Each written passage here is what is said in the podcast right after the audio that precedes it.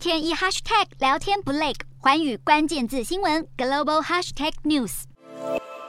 中国即将进入中共二十大新局势，外界相当关注中国未来的政治情势发展，尤其是习近平迈入连任后的党政权力分配。中共党内各派系之间的权斗关系将会何去何从？在进入二十大之前，在既有的政治议程中，就属非正式、非制度性的北戴河会议受到关注。有着半休养、半工作特性的北戴河会议，一直被认为是中共党内高层商议政治局势、形成重要决策的场合。今年的重要性不言而喻。今天的国际新闻评论要来谈谈今年北戴河会议的重要性跟往年有何不同之处，以及中共党内各派系会在会议中针对哪些议题展开交锋。时间进入到今年七月中旬，离十月即将登场的中共二十大已剩不到一个季度。由于按照中共政治运作惯例来看，二十大应当会有新的领导班子。政治局的组成也会有新的面貌。然而，随着习近平营造严任的氛围日益浓厚，再加上有着第三份历史决议的加持下，以习近平为核心的中共二十大已成定局。不过，党政权力分配仍有看头，习阵营与反习势力之间的权力争夺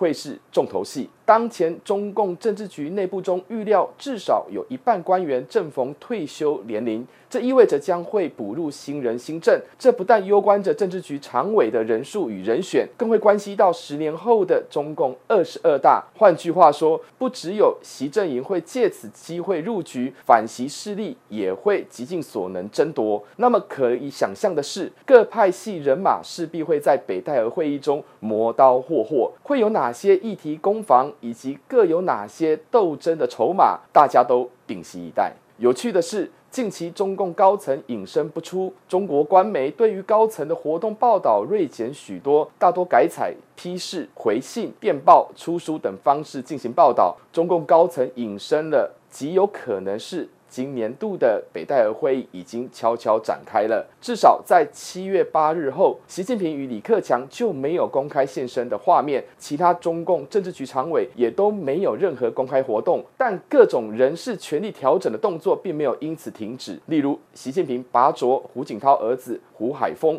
就是有着深层的政治盘算。有论者认为，今年的北戴河会议极有可能会讨论到二十大政治局常委的人选。扣除习近平连任后必然占有一席之外，二十大政治局常委会有多少人，以及谁会入常，这恐怕会是北戴河会议中聚焦的议题。不过，这场政治斗争场面应当不会这么直接展开，各派系将会以社会经济议题来切入试试水温，尤其是动态清零防疫政策，反习势力会。借此来故意搅局，习阵营则会为此辩护。值得留意的是，北戴河会议结束后，会让中共斗争情形有所缓和吗？还是会扬起更激烈的权斗局势？显然，这需要端看各派系之间的合纵连横。据传，胡锦涛儿子胡海峰将升任大连市长，这是习近平有意向胡锦涛示好，借由拉拢胡锦涛，进而力保习派人马能进入政治局，甚至在常委名单中占有席位，再度合作来力抗反习势力。那么，该消息在北戴河会议前传开，背后政治意涵不单纯。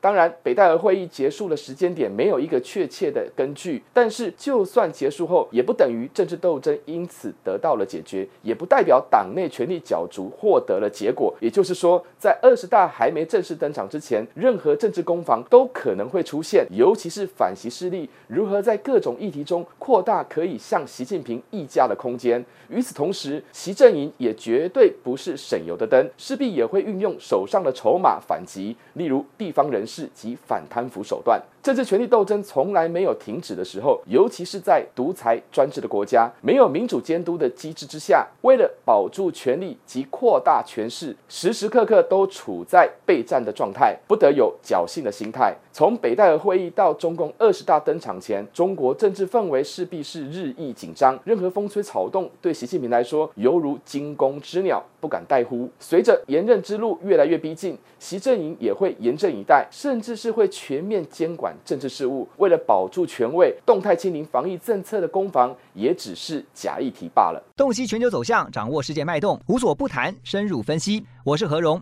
寰宇全世界全新升级二点零版，锁定每周三、周六晚间九点，寰宇新闻 MOD 五零一中加八五凯播二二二以及 YouTube 频道同步首播，晚间十点完整版就在寰宇全世界 YouTube 频道。